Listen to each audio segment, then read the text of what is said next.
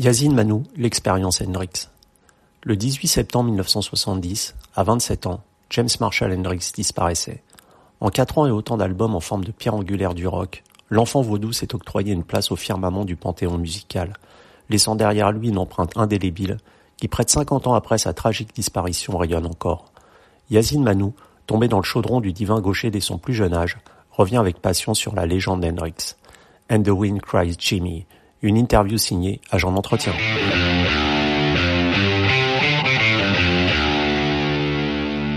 Yazid, bonjour. Bonjour Nicolas. Donc on s'était parlé la dernière fois, bah, il y a 10 ans, hein, pour les, les 40 ans euh, de la disparition de d'Hendrix. Donc on, on remet Comme ça... le temps passe. Ah ouais, on remet ça en podcast euh, 10 ans après pour les 50 ans. Donc je voulais je voulais savoir euh, avant le avant que le virus euh, vienne brutalement euh, stopper justement tous les tous les concerts et les événements qui étaient jusqu'alors prévus en France. Euh, Qu'est-ce qui était euh, en préparation par rapport à ce cinquantenaire de la disparition d'Hendrix? Bah, il y avait quand même deux trois petites choses qui étaient euh, en préparation. Il y a, moi, je devais le 24 mars participer euh, à une soirée dans le cadre euh, du festival Blues autour du Zinc à Beauvais, euh, qui fêtait d'ailleurs ses 25 ans. Et euh, l'idée, c'était qu'il y ait une soirée hommage à Jimmy avec euh, des gens comme euh, Mono, donc le guitariste de Trust, et la guitariste Laura Cox, euh, Steve Hill, Ramon Goose, avec un backing band euh, proposé par Phil Almosnino, qui a été le guitariste de Johnny et de et des Vampas, euh, secondé par euh, Phil euh, Fernandez de Big Death. Donc il va y avoir une grosse soirée Jimmy à Beauvais, et moi je devais être le MC, donc présenter euh, les groupes euh, un par un sur scène. Bon, bah, évidemment le festival malheureusement a été annulé, donc ça, ça a démarré dès le 24 mars, mais tout le festival évidemment est parti à la trappe. Euh, j'étais tout content de me retrouver euh, parce que j'étais évidemment au départ optimiste de me retrouver euh, le 2 juillet à Cognac pour le, le Cognac 12 Passion euh, parce que Manu Landin lui avait proposé euh, une soirée euh, assez costaud toujours en hommage à Jimmy donc Manu Landin euh, guitariste euh, que les gens connaissent fils de Gérard Landin l'acteur et donc au programme, ben, on devait entendre des gens comme Bertignac, comme Axel Bauer, comme Popachuli, euh, Little Bob, Beverly Joe Scott, Fred Chapelier, Anna Popovic et j'en passe. Et tout ça, ben, comme les concerts sont de toute façon euh, euh, annulés jusqu'à au moins, on va dire la fin du mois d'août, Mhm. donc le festival de Cognac annulé. Donc cette euh, deuxième soirée hommage à Jimmy, on n'en parle plus. Et euh, bon, ça c'était des manifestations qui ont prévues quelques mois avant le fameux mois de septembre. Euh, par contre, euh, je sais pas trop ce qui est prévu en septembre. Moi, j'ai quand même été contacté en début d'année par euh, quelqu'un qui voulait, euh, qui apparemment pensait monter quelque chose d'assez, euh, euh, d'assez costaud du côté d'Avignon. Il partait sur 4-5 jours de festivités. Bon, évidemment, j'en ai pas entendu parler. Je pense que c'est mort. Euh, J'avais été contacté aussi par un, un, un journaliste euh, spécialiste de Jimmy qui lui devait participer au festival de littérature américaine, euh, le festival américain à Vincennes, et il voulait, euh, il devait y avoir normalement une soirée spéciale consacrée à Jimi Hendrix. Et ben ça, euh, je viens d'apprendre il n'y a pas longtemps que le festival américain a été reporté en 2021. Bon ben vous avez compris, euh, c'est la galère. Ok. Et euh, donc toi, euh, Yazid, depuis que depuis je sais pas des décennies, euh, je te connais, donc tu es le spécialiste Hendrix. Est-ce que tu peux juste euh, nous rappeler brièvement comment comment t'es tombé dedans, comment t'as as attrapé le virus d'Hendrix? Ah, le virus. Si on peut parler de virus en ce moment. Hein. non, mais ça, c'était là, c'est plutôt un bon virus, euh, une maladie incurable euh, dont je me réjouis. Euh, bah, moi, c'est simple. hein, j'ai euh, entendu Jimmy pour la première fois. Euh, J'avais 12 ans parce que je tannais mes parents euh, euh, aux alentours de, de, ouais, sur les coups de 11 ans parce que j'étais fan de guitare, même si je n'en ai jamais joué moi-même. Et euh, je pense que j'étais tellement tanné que un ami à mon père a fini par m'offrir à mon anniversaire, donc le 12e, le double album Electric Ladyland. Voilà. Et donc là, en écoutant les premières paroles de Vodoucha, je suis tombé dedans et euh, le virus m'a pris et, et je ne m'en suis pas séparé avec joie. Donc je suis devenu un fou furieux de Jimmy. Donc pendant, euh, en, en gros, de 77 à 90, seuls mes parents et quelques potes étaient au courant parce que je l'affichais pas euh, publiquement. Euh, mais pour vous la faire courte, euh, de par mes relations un peu privilégiées avec le New Morning, donc un des cinq meilleurs, cinq plus grands clubs de jazz au monde, j'ai réussi à contacter tout un tas de personnes, dont Alex Calin, qui était à l'époque producteur de, de concerts, et on a fini par monter un festival donc en septembre 90 pour les 20 ans de la mort de mon héros. Et le festival s'appelait Jimmy's Back, une semaine de festivités avec euh, concert à l'Olympia, concert au New Morning, projection à Max Linder à Paris, expo photo dans toutes les fnacs de Paris de France. Bref, ça a été la totale. Et à partir de ce moment-là, je suis devenu euh, un peu le référent des médias pour Jimi Hendrix et ça dure encore jusqu'à aujourd'hui. Ok, et on sait justement que Jimi Hendrix, Jimi Hendrix pardon, reste encore aujourd'hui une, une manne financière, surtout bah, pour ses ayants droit, donc euh, sa sœur. Mais quand on sait le, le côté perfectionniste euh, du musicien qu'il était, euh, est-ce que tu penses pas que justement il doit un peu se retourner dans sa tombe en voyant tous les albums posthumes qui sont sortis? Je pense que si on parle de se retourner dans sa tombe pour Jimmy, depuis longtemps, il n'y a plus de place, il n'y a plus de tombe, il n'y a plus rien parce que euh, je pense que la minute où il est décédé, euh, il a il, s'est retourné un milliard de fois dans sa tombe. Euh, moi, je dis, enfin, c'est souvent ce que j'ai l'habitude de dire de façon un peu radicale, que si on respectait les musiciens, mais bon, à la rigueur, ce que je vais dire est un peu stupide, on n'aurait plus rien sorti après sa mort, parce qu'il était tellement perfectionniste que, évidemment, jamais il aurait autorisé tout ce qui est sorti après. Mais bon, une fois qu'on dit ça, comment avance le business? Évidemment, c'est impossible que rien ne sorte. Euh, donc forcément, il y a une pléiade de, de disques posthumes. Euh, donc maintenant, ça a l'air un peu de ce. Enfin, depuis quelques années, les choses sont un peu plus, euh, un peu plus euh, logiques au niveau des sorties. Mais ça a été un peu n'importe quoi pendant de nombreuses années. Et, et dans l'eau, justement, il y a eu dans, dans l'eau toutes ces sorties posthumes, il y a eu, il y a eu du, du très bon et du franchement très mauvais. Euh, toi, en tant que spécialiste, quelles sont les, les, pépites qui sont qui sont sorties après sa mort? Bah, Des pépites, il y en a eu pas mal parce que euh, euh, bon, Jimmy a passé son temps évidemment enregistré. Il y a pas mal de concerts qui sont sortis. Il y a des tas de bandes qui existent.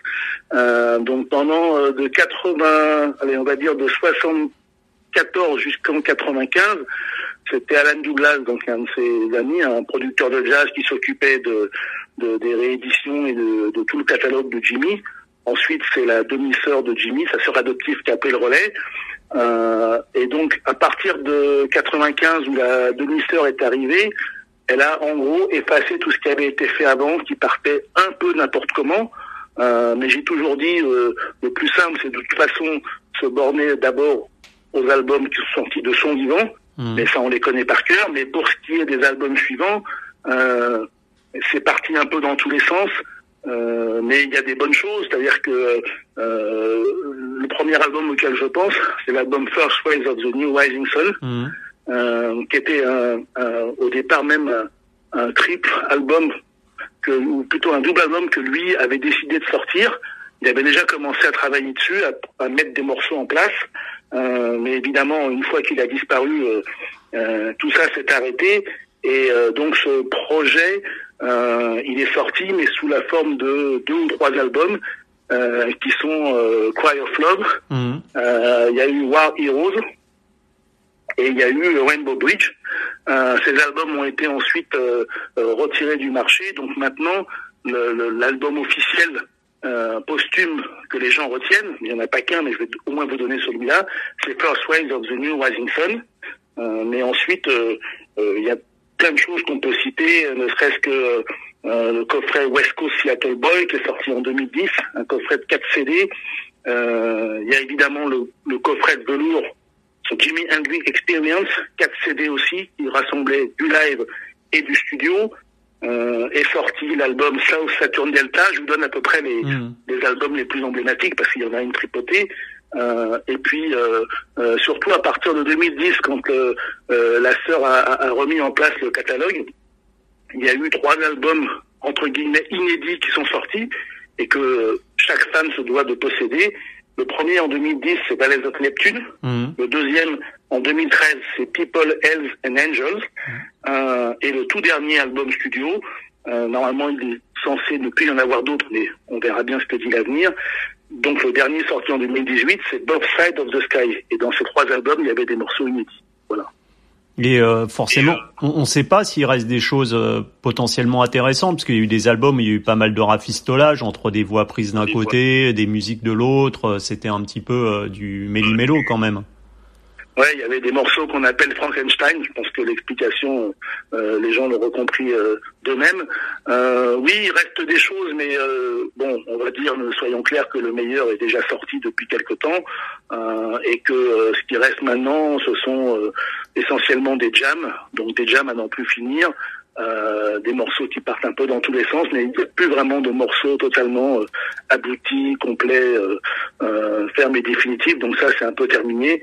Euh, c'est pour ça qu'ils ont euh, d'ailleurs décidé que Bob Side of the Sky, sorti en 2018, serait le dernier album studio. Voilà. Mm. Donc je pense qu'au niveau studio, il n'y a plus grand-chose à sortir. Et maintenant, si des choses doivent arriver, bah, c'est au niveau du live. Ouais, parce que des lives, il y en, a eu quand même quelques-uns intéressants qui sont sortis depuis, euh, depuis. Ah, il y a eu beaucoup de choses. De toute façon, euh, les gens se doivent de posséder euh, le concert de Woodstock, le concert de Jimmy à Woodstock, euh, évidemment le concert de, du festival de Montréal en 67. Mmh, mmh. Euh, a été ressorti il n'y a pas longtemps le concert de Berkeley, donc du 30 mai 70 où il a fait il a fait deux shows euh, deux shows en, euh, à l'université de Berkeley.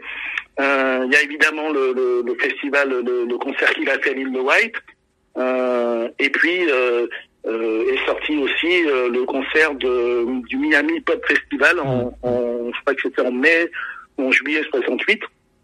Donc oui, il y a, des, il y a encore des, des, des, des, choses à sortir, mais le problème maintenant, c'est que euh, les lives ça va intéresser que les fans, parce que euh, celui qui est pas méga méga fan de Jimmy, je pense qu'il en a rien à faire d'écouter 48 euh, fois une, énième version de Hey Joe, de Purple Haze ou de Foxy Lady.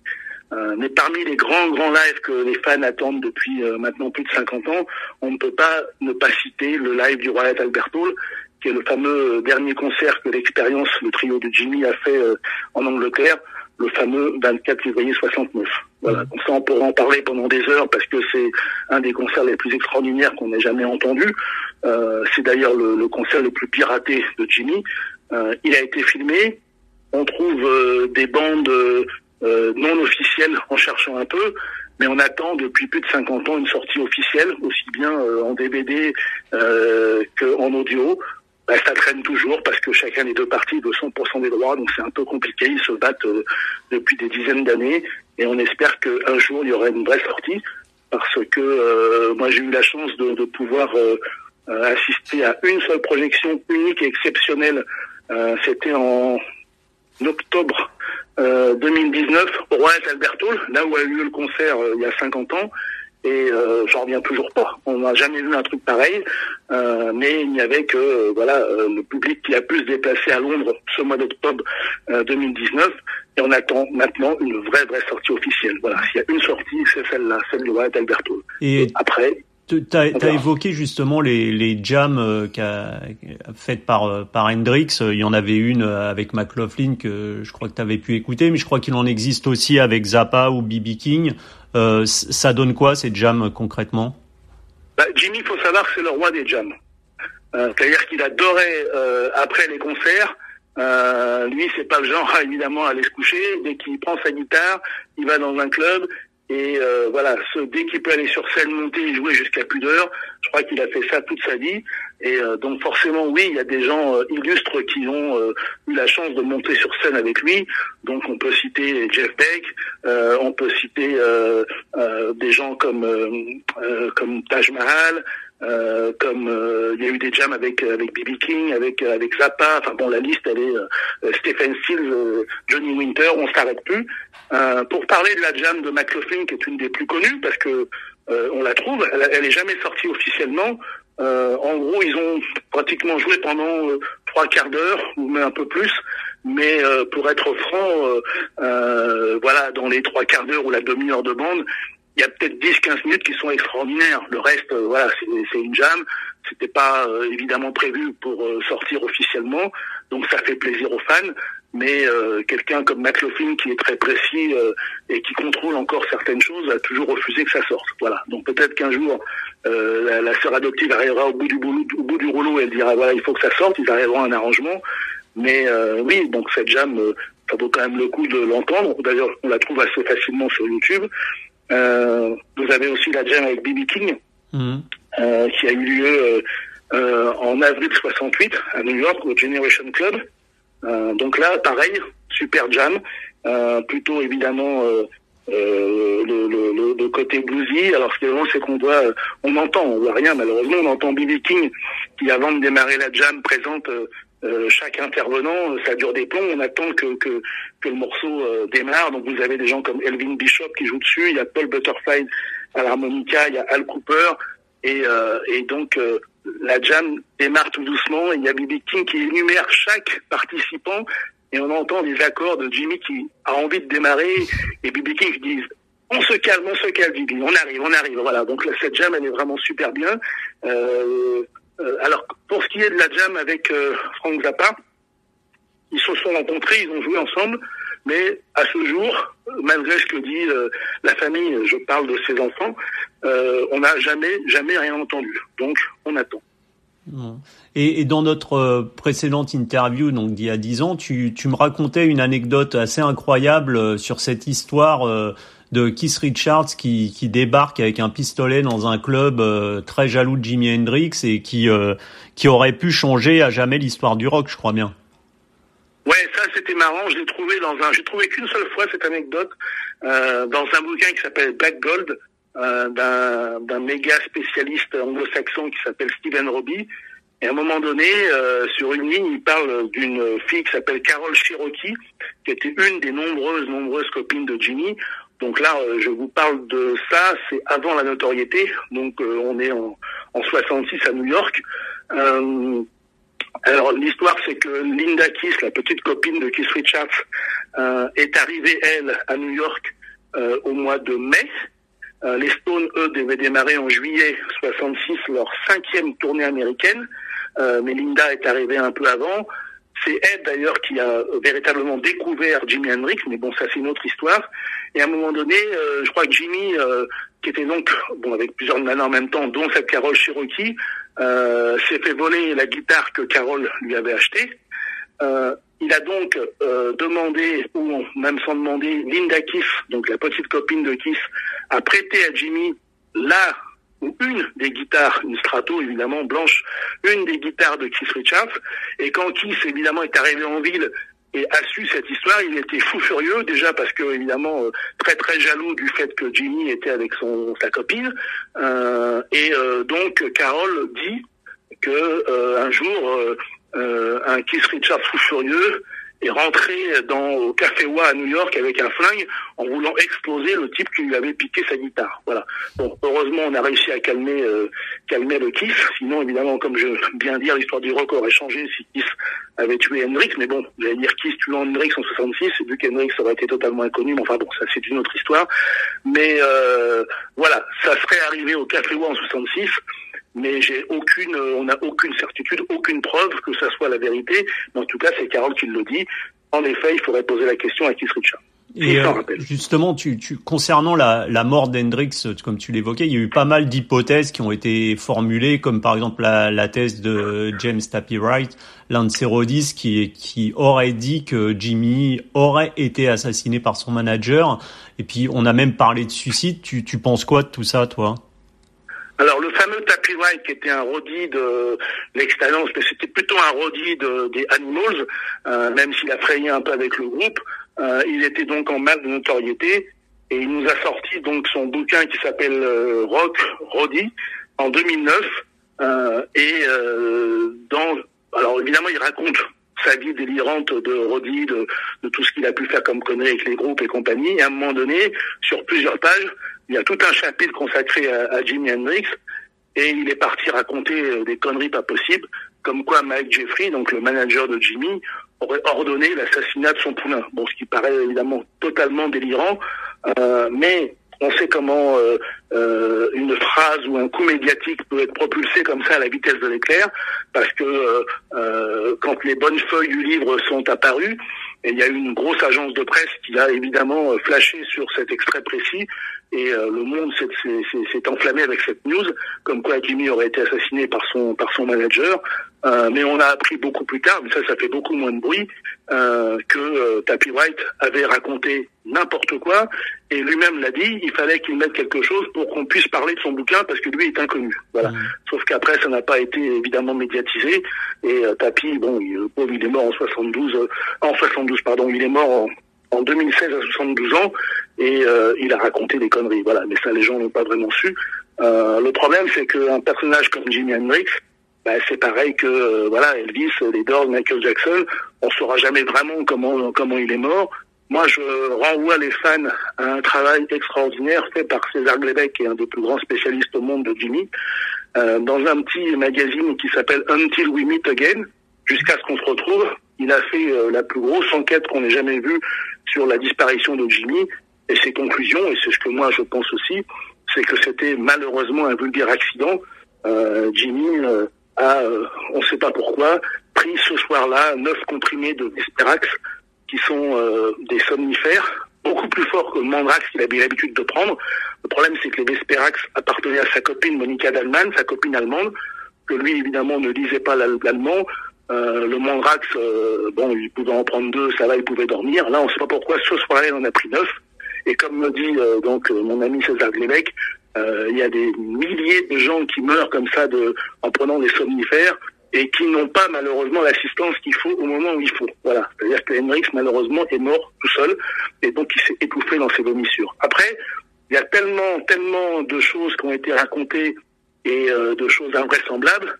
Et puis la stature du personnage, il fait que, évidemment, la façon dont on raconte l'histoire, je peux la raconter totalement différemment et commencer à délirer en mettant en cause le FBI, sa copine, euh, mais pourquoi il a fait ça, pourquoi on a retrouvé une note comme quoi il s'est peut-être suicidé, comme quoi, comme quoi, comme quoi, on n'en sort plus. Voilà, pour moi c'était malheureusement un stupide accident. Parce que ah, ah, bon, il fait partie du club des 27 quand même. Il, il, était à la fin de sa vie euh, quand même euh, fatigué, un peu dépressif. C'est ça, c'est ça, c'est vrai par contre. Non, mais c'est pour ça que je vous dis, en fonction de, de, de, de la façon dont on mm. veut orienter cette histoire, elle peut partir dans tous les sens. Mais il est vrai, et ça c'est pas, euh, c'est, je, je n'invente pas, c'est vrai que Jimmy en 70, il n'en pouvait plus. Donc entre euh, les procès pour des concerts annulés, euh, des procès en paternité, son compte était au rouge, euh, il fallait qu'il fasse des concerts, des concerts, des concerts, et lui, n'en pouvait plus. Oui, c'est vrai qu'il était un bout, au bout du rouleau, qu'il lui fallait des vacances, qu'il n'a malheureusement pas eu. Et puis voilà, de là à imaginer que ce soit, il s'est dit, bon allez, ciao les gars, je me tire, euh, ça me paraît difficile. Ça me paraît difficile. Et, quand, on évoque Hendrix, on, on, pense, on pense forcément donc à la guitare et à l'influence qu'il a pu avoir sur de, nombreux multiples guitaristes, mais c'est oublier aussi le chanteur qu'il était. Je crois qu'à ses débuts, tu m'avais dit que justement euh, en studio, il était tellement timide par rapport au fait de chanter qu'il chantait euh, derrière un paravent.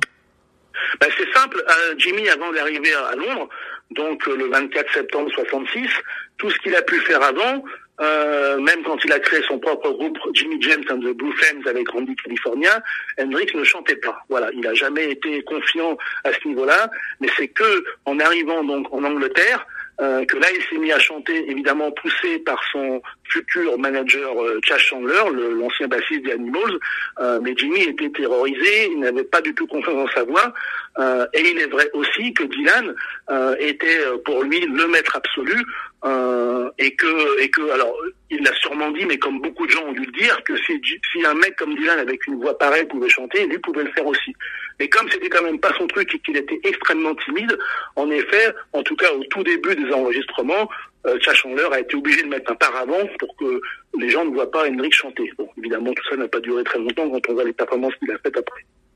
Ok. Et euh, est-ce que euh, justement en tant que S spécialiste d'Hendrix, est-ce que tu as eu euh, as une anecdote ou deux à, nous raconter que peu de gens connaissent et que toi justement tu as pu consulter au fil de tes lectures ou écoutes? Bah, quand on me pose la question, euh, alors évidemment, soit je suis prêt et j'en raconte cinq ou six à la fois et je m'arrête plus, mais en général, il y en a une euh, que j'aime particulièrement. Euh, et d'ailleurs, elle est tellement top que euh, je crois qu'il y a, dans, enfin c'est pas je crois, c'est que dans la série des petits livres qui s'appellent Librio, les petits livres à, à, à 10 francs à l'époque qu'on pouvait trouver en librairie, l'éditeur avait publié à la fin du livre l'anecdote que je vais vous raconter. donc elle m'a été narrée par Sal Bernardi, qui est un Américain qui vit en France depuis une centaine d'années et qui euh, en tout cas pendant très longtemps, euh, a été le guitariste de Ricky Lee Jones. Mmh. Et donc un jour, il me raconte ça en me disant que euh, dans les années 60, donc précisément en 68, il avait un groupe avec des potes qui s'appelait The Blues Generation. Et un jour, euh, bon à l'époque c'était facile, ils ont réussi, les membres du groupe, à choper le numéro de téléphone de l'hôtel new-yorkais où séjournait Jimmy qui devait une semaine après faire un concert au Fillmore East. Euh, et euh, chacun à leur tour, ils ont essayé de l'appeler dans sa chambre. Et à un moment donné, il y a un des membres qui a réussi à choper Jimmy. Euh, bon, Jimmy était un peu speed ce, jour-là, mais bon, apparemment, on pouvait l'avoir assez facilement au téléphone à l'époque. Et heureusement, il a celui qu'il a eu au téléphone a eu le temps de demander à Jimmy, comme ils allaient aller au concert le voir au Fillmore, est-ce que Jimmy pouvait leur dédicacer un morceau Voilà. Euh, bon, alors on imagine à l'époque euh, la stature de Jimmy. Il a des gamins totalement inconnus qui le, qui le, qui le saoulent au téléphone pour lui demander euh, une dédicace. Euh, faut être sûr qu'une semaine après, Jimmy, il avait totalement zappé cette histoire. Et Sal Bernardi me dit, mais non, non, on était au concert. Et, euh, et à un moment donné, Jimmy, avant un morceau, il a dédié le morceau au Boost Generation. Je dis, c'est pas possible. Et là, un truc comme ça, ça me paraissait totalement impossible. Mais moi, ce que j'aime bien faire, c'est que quand on me raconte une histoire sur Hendrix, j'ai de temps en temps les moyens de vérifier, ce qui d'ailleurs étonne les gens, mais euh, j'adore faire ça, c'est de faire des recherches pour arriver à prouver si l'histoire est vraie ou pas. Et donc quand Sal m'a raconté ça, évidemment, euh, euh, ça me semblait impossible que Jimmy ait pu dédier un morceau à des, un groupe totalement inconnu une semaine après. Euh, mais c'est facile de le retrouver, en tout cas c'est facile pour moi, parce que Jimmy a effectivement joué au Fillmoriste à New York euh, le 10 mai 68. Et donc, euh, tous les concerts n'ont pas été enregistrés, mais beaucoup l'ont été. Et j'ai retrouvé donc euh, via un autre correspondant, ben, le fameux César Lévesque dont je parlais tout à l'heure, le grand grand spécialiste, qui avait une cassette, un enregistrement évidemment pirate de ce concert-là, euh, parce que je crois qu'il a fait deux concerts sur là. À l'époque, les gens faisaient deux concerts par soir. Mais moi, j'avais une cassette avec un concert, peut-être le premier soir, mais la dédicace n'y figurait pas. Donc j'ai demandé à César si lui, il avait l'enregistrement du deuxième concert. Et là, je lui dis, voilà, est-ce que tu peux réécouter la bande, donc de 68, et me dire à un moment donné si Jimmy dédie un morceau au Blues Generation et euh, César me rappelle quelque temps après, il me dit oui, je te confirme que en effet, euh, juste avant Foxy Lady, à un moment donné, Jimmy, et de, depuis évidemment j'ai la bande et j'ai vérifié, Jimmy dit voilà, euh, en anglais, je dédie ce morceau au Boost Generation. Et ce qui est absolument dingue, évidemment, fallait voir la tête de mon pote Sal Bernali quand je lui ai dit ça 30 ans après, c'est que bah, les fans qui avaient cette cassette ou cet enregistrement ont forcément entendu euh, cette dédicace au Blues Generation, mais personne, à part les membres du groupe, pour ceux qui sont encore vivants, personne n'a pu imaginer que Jimmy dédiait ce, ce, ce, ce titre au groupe en question qui l'avait sollicité une semaine avant. Voilà. J'ai trouvé cette anecdote totalement euh, géniale et ça prouve aussi, euh, euh, ben, malgré sa stature, la générosité d'un mec comme Jimi Hendrix. Il pouvait faire ça à un groupe totalement inconnu, juste pour faire plaisir. Et euh, toi, Yazid, t'as passé donc une grande partie de ta vie euh, focalisée sur Hendrix, à tout lire, tout écouter. Tu prends encore aujourd'hui énormément de plaisir. Tu redécouvres encore des choses, même en écoutant des albums, en écoutant des, des morceaux, des au, ben oui, ça n'arrête pas, parce que alors maintenant, ce qui est, ce qui est, bon, je dis maintenant, ça fait déjà un bout de temps, mais euh, au début, évidemment, quand, quand, quand j'ai commencé, il n'y avait pas Internet, donc euh, la moindre cassette, le moindre pirate, c'était euh, c'était la croix et la bannière pour mettre la main dessus. Bon, maintenant vous avez YouTube, mais c'est pas parce que vous avez YouTube que vous avez tout. Il faut pouvoir trouver des choses. Et puis le fait qu'on soit sur les réseaux sociaux, euh, que les gens puissent vous contacter, que vous pouvez contacter n'importe qui assez facilement. Euh, je reçois euh, régulièrement, on me pose des questions, on m'envoie des photos que j'ai jamais vues. Euh, je continue à faire des recherches, je découvre des choses. Donc régulièrement, euh, j'envoie des infos parce que je tombe sur des histoires, des sons, des photos, des choses totalement incroyables qui ressortent longtemps, longtemps après. Donc tout le temps, il y a des choses à découvrir sur Hendrix, ça n'arrête pas. Et, euh, et c'est pas justement euh, pour toi, enfin compliqué de te dire que tu n'as jamais eu l'occasion de le voir sur scène, tu l'as jamais rencontré, tu penses que tu n'aurais pas été déçu par rapport au, au mythe entre guillemets que tu t'es créé tout au long de ta vie? Ben, je vais te refaire la même réponse que je t'ai faite il y a dix ans. Euh, c'est que euh, c'est que euh, le jour où j'ai euh, découvert Jim Hendrix, il était mort une seconde après. C'est-à-dire que quand je quand je l'ai découvert dans cette émission de télé de Albert Esnia qui s'appelait Point Chaud, donc en, en 77, en janvier 77 au moment où je vois un extrait de Jimmy Place Berkeley, bon j'ai su après que c'était le concert de Berkeley, je me suis précipité euh, euh, dans la bibliothèque de mon père euh, euh et j'ai pris le quid, si les gens savent encore ce que c'est que le quid, une sorte de Wikipédia de l'époque, mhm. et, et, là j'ai vu mais qui est ce mec-là, Jimmy Hendrix mort, voilà, donc quelques secondes après que ce personnage soit apparu dans ma vie, il était mort, donc j'ai pas eu vraiment le temps de regretter quoi que ce soit. alors bien sûr, bien sûr, je peux dire oui j'ai les boules, j'ai jamais vu Jimmy. Bon ben voilà, je je suis, euh, je, je, je, suis euh, comment euh, dépité. c'est peut-être comme ça j'essaie de rattraper le coup en essayant d'emmagasiner le plus d'images, de choses possibles. Donc je sais énormément de choses, mais voilà, je le verrai quand je serai mort. Ok. Bah écoute Yazine, merci beaucoup euh, pour nous avoir fait partager donc euh, ta passion et toute ta connaissance euh, sur Jimi Hendrix en espérant que quand même certaines choses vont se passer intéressantes pour célébrer le 50e anniversaire de sa disparition. Eh ben, gardons espoir, le meilleur est encore à venir. Merci Yazid. À bientôt.